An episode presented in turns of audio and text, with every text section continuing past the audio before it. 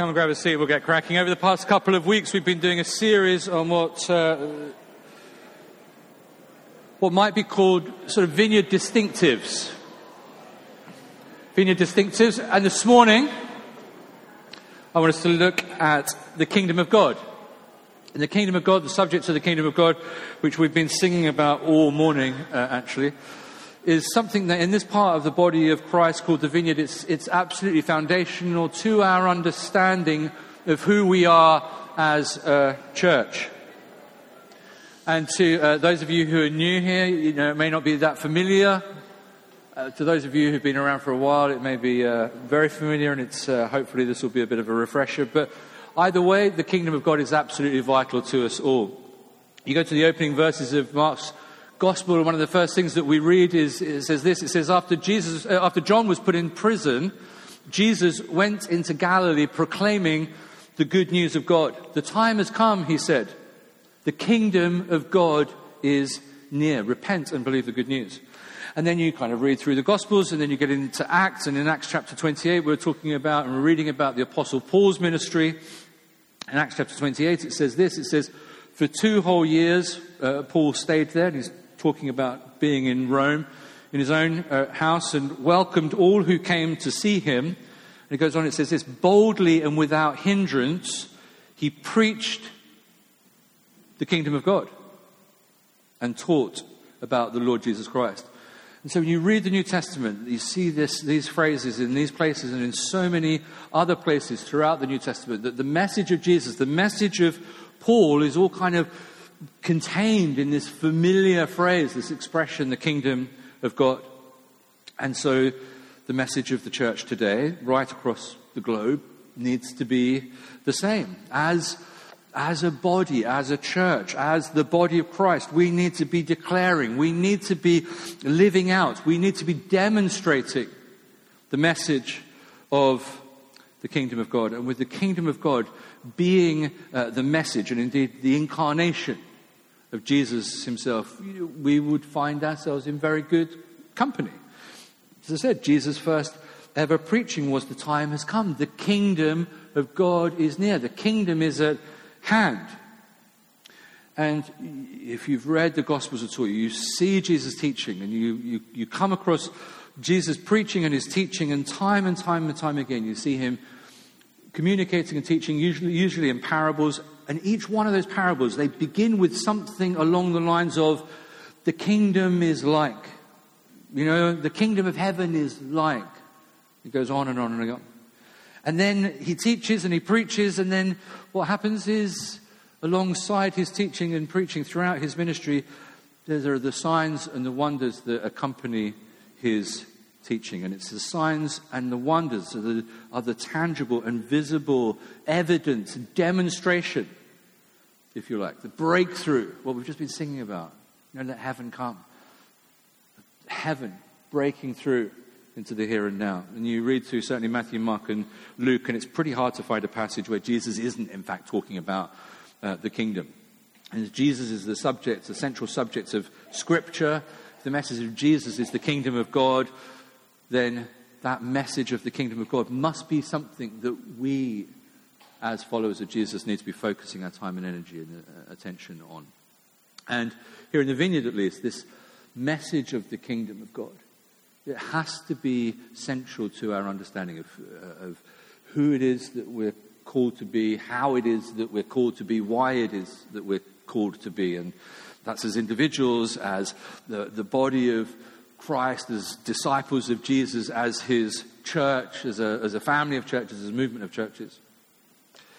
Because when you look at what Jesus taught, one of the things that Jesus taught most about was um, the coming of the end of history. I mean, it's all pretty apocalyptic in actual fact. You know, he's technically what we describe it as is um, eschatology. It's, it's like the, the study, if you like, of the, of the end. That's what Jesus talked about a lot. What Jesus was saying was that, you know, in his arrival, in the incarnation of Christ, and then through the events that happen at, you know, around Pentecost, which we'll be celebrating in a few weeks' time, what Jesus is actually saying is that because of all of this that's happened, what this means is that the beginning of the end of the world is already being rolled out. You know, the end of the world, you know, was indeed nigh. And, and it was beginning, if you like, before the actual end of the world. And it's this idea, it's this idea of the breakthrough, it's this idea of the, the, the, coming, the breakthrough of the rule and the reign of the kingdom of God, the coming of the kingdom of the future age, the, the, the, of heaven coming on earth, the, the values and the ethos and the flavor and the reality of this age that is yet to come, breaking through into our present age. It's of tomorrow's preferred future happening today. And that's what we describe as its inaugurated eschatology. It's what we mean when we talk about the kingdom of God. And it's that understanding of, of what here in the vineyard we call the now and the not yet of the kingdom. It's of Jesus not only announcing, but Jesus actually inaugurating the kingdom of God that is to be the message of this church. And the, the question that we're to be asking ourselves is if indeed that's the case, if that's what Jesus is talking on, going on about, if that's what it's all about, what should we, as followers of Jesus, what should we as a church be doing about it? You know, because if it's true that the coming of Jesus is the ultimate demonstration, if you like, of this enacted, inaugurated eschatology, if it's true that the, the coming of Jesus was indeed like the ultimate demonstration, the ultimate expression, the ultimate embodiment of the breakthrough of the rule and the reign of the kingdom of God coming into from the future age coming into our present age, then if that's true, then it should make sense. It should, it should follow that what we now see as our model for ministry. You know, the way that we do Sundays, the way that we minister to the poor, the way that we pray for the sick, the way that we plant churches, the way that we do mission, as well as the way that we do our marriages and the way that we bring up our kids and what we do with our money and what we do in our workplaces, and, and, and, and, and, and, and it makes sense that it should all be directly uh, informed and impacted by the model and the message and the ministry of Jesus, this, this thing of the kingdom of God. It should be making a difference to our here and now. And so our model of ministry in the vineyard is, is based upon enacted, inaugurated eschatology. and, and, all that, all that literally means, what that actually means is that um, the stuff that we read in here you know, we, we go off into our prayer closets and our quiet times and we read the stuff in here. And then what we do is we go, okay, I've read it in here. Now I need to find a way to go and do it. So we read about it here and then we go and find ways to do it, to demonstrate it, to teach it. And so we read about Jesus healing the sick and then we read about how Jesus got the disciples to heal the sick. And so we go and work out how we are to heal the sick. And so we read about Jesus casting out demons, and then we see how Jesus taught and trained the disciples to cast out demons. And we read about that and we go, okay, I guess I ought to find out how to cast out demons. And we go, and do the same. As Jesus proclaimed good news to the poor, as Jesus proclaimed freedom for the prisoners, as Jesus, as Jesus recovered the sight of the blind, as Jesus set the oppressed free, as Jesus proclaimed the year of the Lord's favor, which is what he set out to do in uh, Luke chapter 4, guess what? You got it. We too are to find ways to proclaim good news to the poor, to proclaim freedom for the prisoners, to recover the sight of the blind, to set the oppressed free, to proclaim the year of the Lord's favor. Whatever it meant for Jesus to announce the end of one age and the beginning of the next age as being rolled out is what we should be doing. We should be doing the same.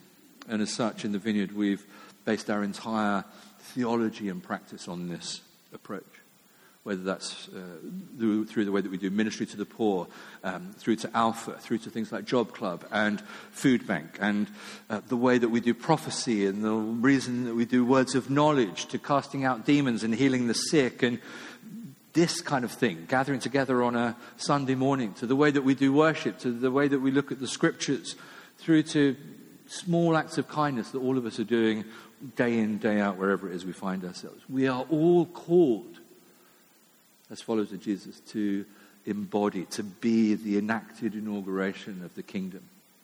Or, as Kate said it just before the service. We're called to be Jesus' hands and feet. We're called to be Jesus' hands and feet. And um, I think it would be sad indeed if the vineyard lost this special gift.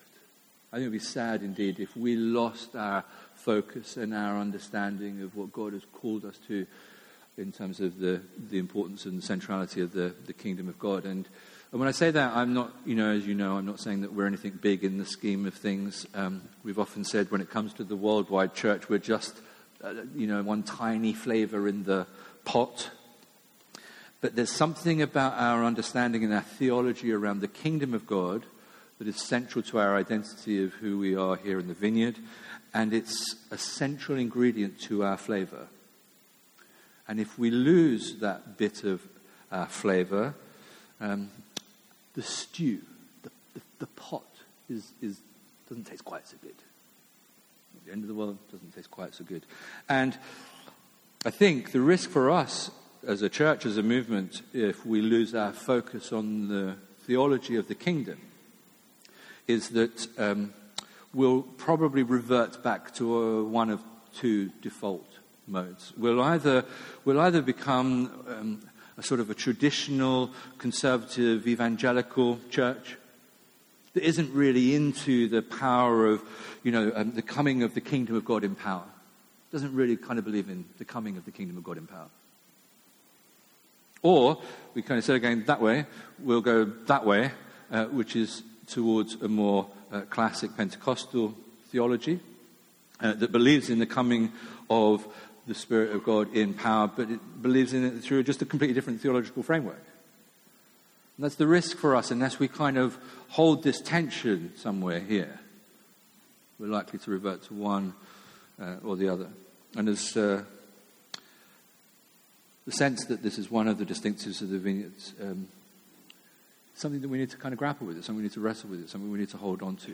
Uh, particularly at the moment in the church culture and the church climate, there's all kinds of different theologies and different things pulling us in all sorts of different directions. Okay, all good so far? Okay, so when Jesus began his ministry, he came announcing that the time was fulfilled, the kingdom of God is at hand. Brilliant. Now, Jesus never explains that phrase. When you look at it, he doesn't ever explain it. And the reason for that was because he didn't actually need to. You know, no Jew, no self respecting Jew at the time would have sat around scratching his head and saying, you know, the kingdom of God is at hand. You know, what's he on about? What's he talking about? You know, what's, what's that supposed to mean? I haven't got a clue. Um, when Jesus said, the time is fulfilled, it's here, everyone who was listening, everyone who heard him speak, they knew exactly what it meant. They all knew what it was. The trouble is, for us today, it's not it isn't quite as obvious as it was then. Um, and so, for us, who may not know what it is, uh, we've got to do a little bit of work, and we've got to, we've got to try and grasp the understanding that, the, the, the Jewish hope had at the time. We need to try and reconstruct what was going on. And, and, um, and the way to do that is to kind of have a look at uh, some of the Old Testament build-up.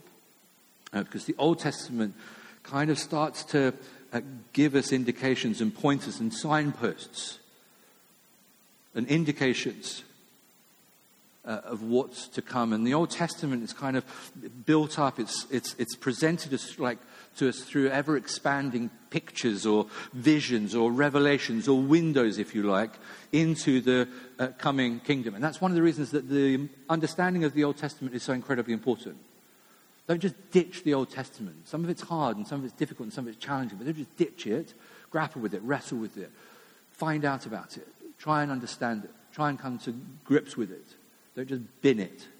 Um, it the way I kind of think about it is a bit like, you know, the, on Have I Got News to You? You know that, Have I Got News for You? You know that round uh, where um, uh, they zoom in on some, some politician who's been in the news lately for doing something they probably shouldn't have done, you know, and it all spins around and it's a, kind of like a close up and then it sort of pans out and, and you're supposed to buzz in when you've kind of guessed what it is. The Old Testament's a little bit like that. It's pointing towards things that may not necessarily be entirely clear, but they become clearer the more you read, and they become clearer as you read them through the lenses of the New Testament. Um, and a couple of key themes uh, of this build up that we get to see unfolding throughout the Old Testament is that with the kingdom, what God is doing is, as God is bringing his kingdom, as God is bringing his kingdom rule and reign, God is is coming to bring about an age of blessing uh, through peace. So that's one of the things that God is, that's what the kingdom is about. It's about an age of blessing that comes about through peace. And, and coupled with that, what God is doing is He's creating for Himself a people who will live distinctive lifestyles wholly for the Lord through promise. Okay? So let's have a look at this. What are we talking about when we, when we say the kingdom of God? What is it that millions of Christians pray for every single week when we say the Lord's Prayer, when we sing the Lord's Prayer like we have just done, when we say, Thy kingdom come? You know, Thy will be done on earth as, uh, on earth as it is in heaven. What, was it, what would it look like if God's kingdom actually broke through, if God's kingdom actually came in answer to our prayers? What would it look like if God's will were done on earth as it were and as it is in heaven? What does it look like when our God and our King becomes actively, dynamically present, intervening into our present, into our history, and bringing his rule and his reign? Well, as we said, the first thing that happens is that God brings about an age of blessing through peace. God's blessing comes. When God's kingdom comes, God's blessing comes. And as you look at through the um, you look through the Old Testament, one of the ways that we see a kind of a foretaste of this, a, a, a picture of this, is through the Davidic uh, monarchy. And um, David is chosen as uh, is chosen to be king. Uh, despite his external appearance, he becomes the new king. And, and what we see here is we see that God is starting to indicate that he's, he's sort of wanting to bring his kingdom in a slightly different way. He's wanting to bring it a, with an add on dimension, if you like. Um, so not only is God going to intervene through sort of um, divine intervention and, and miraculous power, but actually he's also going to bring about his kingdom. The intention is to bring about his kingdom through a representative, through one of his representatives who's going to be like an earthly counterpart of God's heavenly rulership. And, um, and, and, what's supposed to happen through this, and sometimes it works better than others, uh, as we all know, but what's supposed to happen through this model is that a dynasty of kings is supposed to be established um, who are called to be the earthly manifestation of the kingdom of God. And through some, at least, of these kings, we see that blessing of the rule and the reign of the kingdom of God coming. And what this means is that, um, in as much as David ruled, God was ruling. And uh, therefore, what was intended to come down on God's people through David's rule and through David's reign was justice and righteousness and peace. And what actually happened in Israel was uh, Israel entered with David coming onto the throne, a, a kind of period of um, uh, a golden age, if you like, for sort of two generations, over the reign of David and then over the reign of uh, Solomon. And it was like God's a flavor and a taste, a foretaste, just a shadow of the fullness of God's kingdom was beginning to be shown and demonstrated um, in the rule and the reign of these kings that would be reach the fulfillment when God comes uh, in the future. And David was, much of David's rule, he was off fighting battles, both military and spiritual. So it's really only in Solomon's reign that we get to see some of the, the real kind of flavor of, of the picture of what this might look like. So, what does it look like? If you've got a Bible, uh, have a look at 1 Kings chapter 4. 1 Kings chapter 4, apologies for the um, green screen behind me. Um, we have technical issues with the projector. It's moving into a new school. It's uh, teething problems. Uh, patience would be marvelous. And um, we'll try and get it sorted out. So, 1 Kings chapter 4, we get to see a bit of a sketch, if you like, of life in the kingdom of God under Solomon in this golden age. It's just to kind of give us a bit of an, uh, an idea of what the kingdom of God looks like. Kingdom of God looks like. So, um, let's start in verse 20. The people of Judah and Israel were as numerous as the sand on the seashore. They ate, they drank, and they were happy. And Solomon ruled over the kingdoms from the river, all of the kingdoms from the river to the land of the Philistines as far as the border of Egypt. These countries brought tribute and were Solomon's subjects all his life. Solomon's daily provisions were 30 cors of fine flour, 60 cors of meal, 10 head of store fed cattle, 20 of pasture fed cattle, and 100 sheep and goats, as well as deer, gazelles, roebucks, and choice fowl. For he ruled over all the kingdoms west of the river from Hadadah to Gaza and had peace on all sides. During Solomon's lifetime, Judah and Israel, from Dan to Beersheba, lived in safety, each man under his own vine and fig tree. Solomon had 4,000 stalls for chariot horses, 12,000 horses. The district officers, each in his month, supplied provisions for King Solomon, all who came to king's, the, the king's table. They saw to it that nothing was lacking. They also brought to the proper place the quotas of barley and straw for the chariot horses and the other horses. See, when the kingdom of God comes, this is a foretaste, this is a reflection, a shadow of what it is intended to look like. You see in verse 20, the people of God, do you see how they multiply? See, when the kingdom of God comes, like revival comes, multiplication comes, um, uh, growth comes.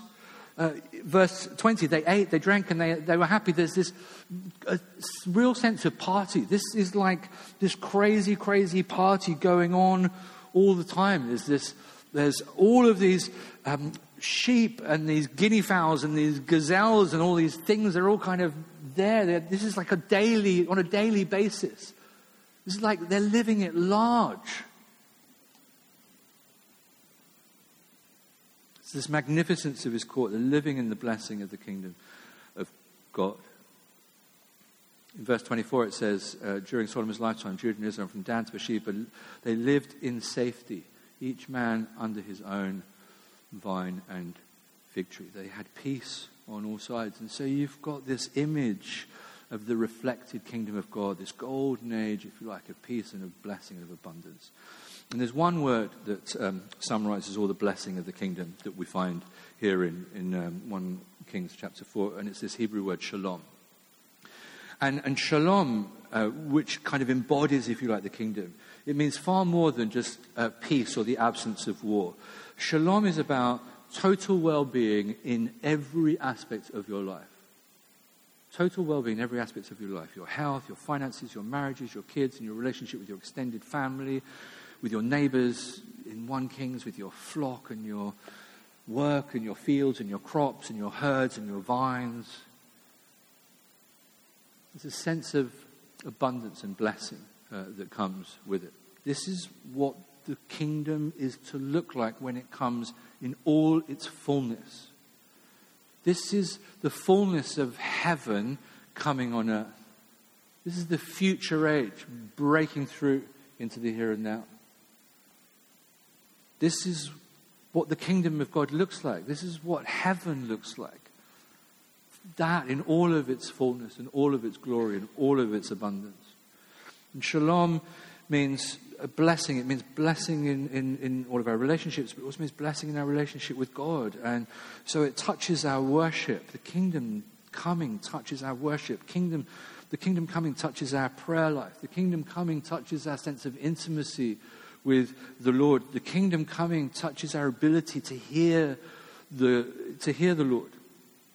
The kingdom breaking through it, it touches our past through forgiveness. It t- touches our present through the provision of like spiritual power. It, it, it, it touches our future by giving us hope. This thing of shalom. Shalom is the kingdom. Uh, someone once described shalom as, um, I think it was Rich Nathan, I think, described shalom as, you know, well being in every area of our lives. I think he said it's like having a, a nice, plump wife uh, seven or eight or ten strapping sons, uh, half a dozen or so beautiful daughters, and you're all sat around this table laden with food, you know, eating, laughing, and enjoying life and living life to the full. That's how he described the kingdom, this shalom. And this, this shalom, this coming of the kingdom, it doesn't only uh, affect somebody financially or, or physically, uh, it doesn't only affect them relationally or spiritually. Um, but it even, it even changes the way that we think. Become transformed by the renewal of our minds. Our minds become renewed as the kingdom of God breaks through. And you look at verse 39, this thing about, uh, verse 29, God has given Solomon this incredible wisdom and insight. And so he's, you know, writing proverbs all over the place and you look at the book of Proverbs, and it's just full of practical, wise counsel as to how to do life well, how to kind of think about things. You know, and, and so many of us, and so many of the people that we know, we're, we're trying to do life the best that we possibly can, and, and it's like hard. And so we're struggling on how do we bring up our kids. And, and we're, we're, we're struggling with wrestling and grappling with the issue and the problem of poverty. We're struggling and we're grappling with and wrestling with how do we have decent marriages. And that we're struggling with and we're grappling with the issue of how do I deal with being single. You know, and if we go around, if we ask people, you know, what's your philosophy on life? When we go around and we talk to people about, you know, like, what do you, what do you, what is it that guides you? What do you, where do you get your sort of benchmark from? What's, what's the basis of your decisions? How is it that you work out whether, what you teach your kids about what's right and wrong? You know, how do you establish your values? Like, have you ever thought about your values and what you value and what you think is important to you? And, and the reality is, lots of people just haven't got a clue. They go, oh, I don't know, I don't know. And that's why we run sort of some of the groups that we run. That you know you'll see in the small group brochure um, and the groups that we've run in the past. Things like Peter and Jenny and um, and Howard and Steph running the Finding Your Ideal Purpose group. It's to help people think about what do they value and, and, and what are they called to and what are they made for and what are they wired? How have they been wired? It's, it's why you know Camilla and Sarah run um, What Pram. It's to help people who are expecting think about what's life going to be like once we've had this baby. It's why Manny and Sinead and different people have run parenting courses over the years. It's why we're running marriage courses. And we've run marriage courses over the years. We're running, uh, we're starting marriage courses again in the autumn.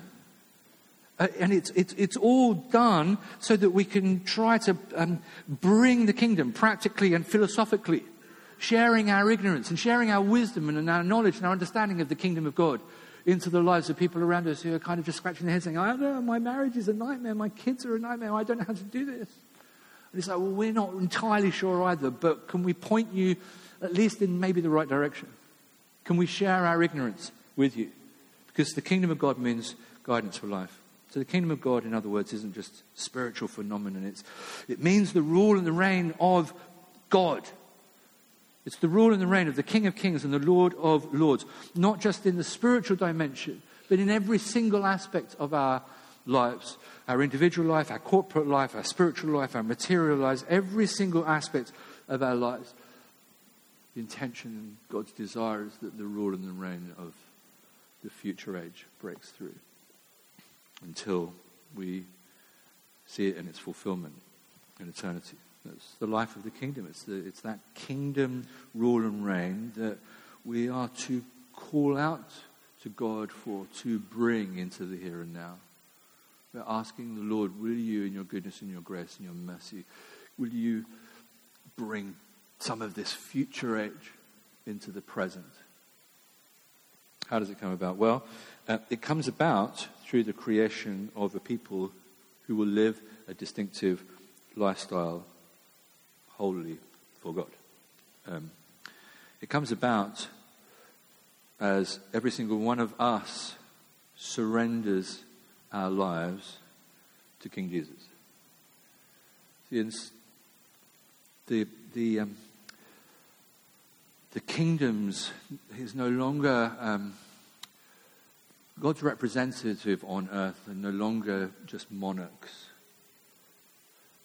We have become, as priests, as a royal priesthood, as a holy nation, as a people, chosen people belonging to God, we have become God's representatives, the representatives of God's kingdom here on earth. And so, as every single one of us, every single follower of Jesus, as we surrender our lives to King Jesus, as every single one of us seek the rule and the reign of the King of Kings and the Lord of Lords in every single aspect of an area of our lives, as every single one of us consecrates ourselves before the Lord, as we looked at a few weeks ago.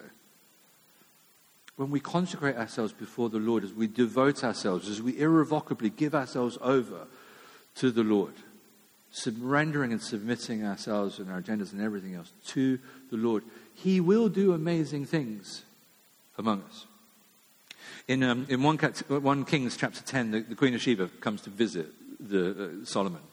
And uh, when the Queen of Sheba comes to visit Solomon, what you've got, if you like, um, I think what you've got here is you've got a picture of the unchurched coming to the church Not just the, not the physical building. I mean, the unchurched coming to the body of Christ.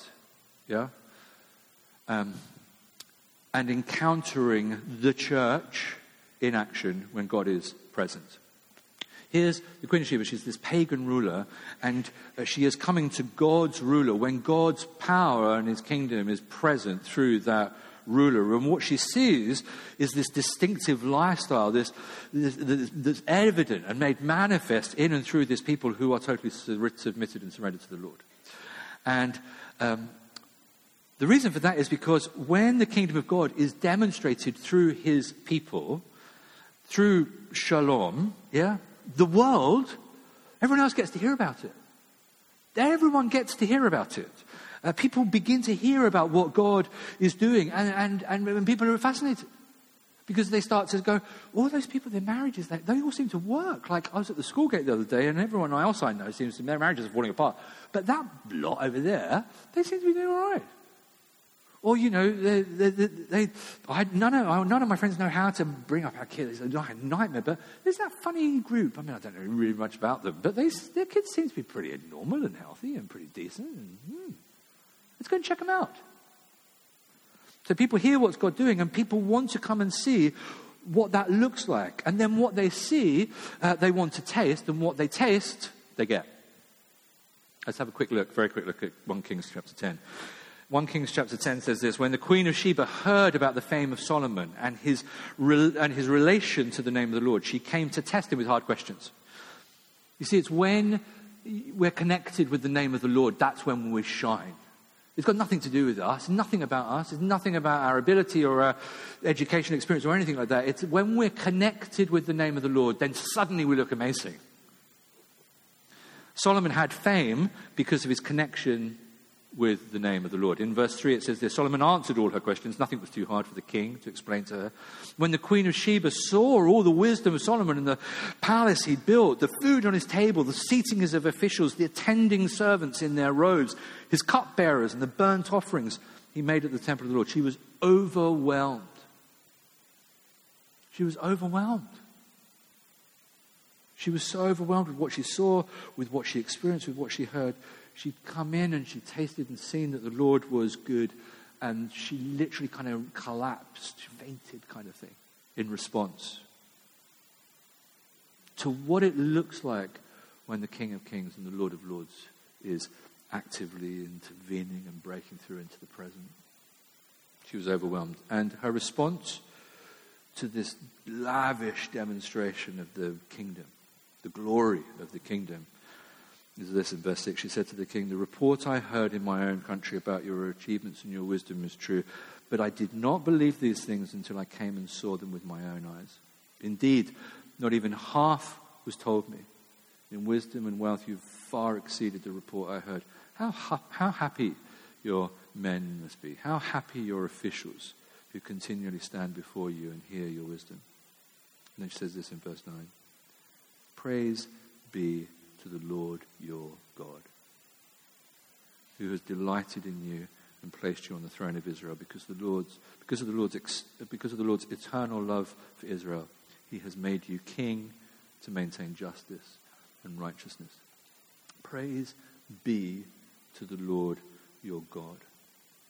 You see, the, the response from the Queen of Sheba, the response from any one of us, when we taste and see the, the kingdom breaking through, is worship. It's, it's worship. Praise be to the Lord our God.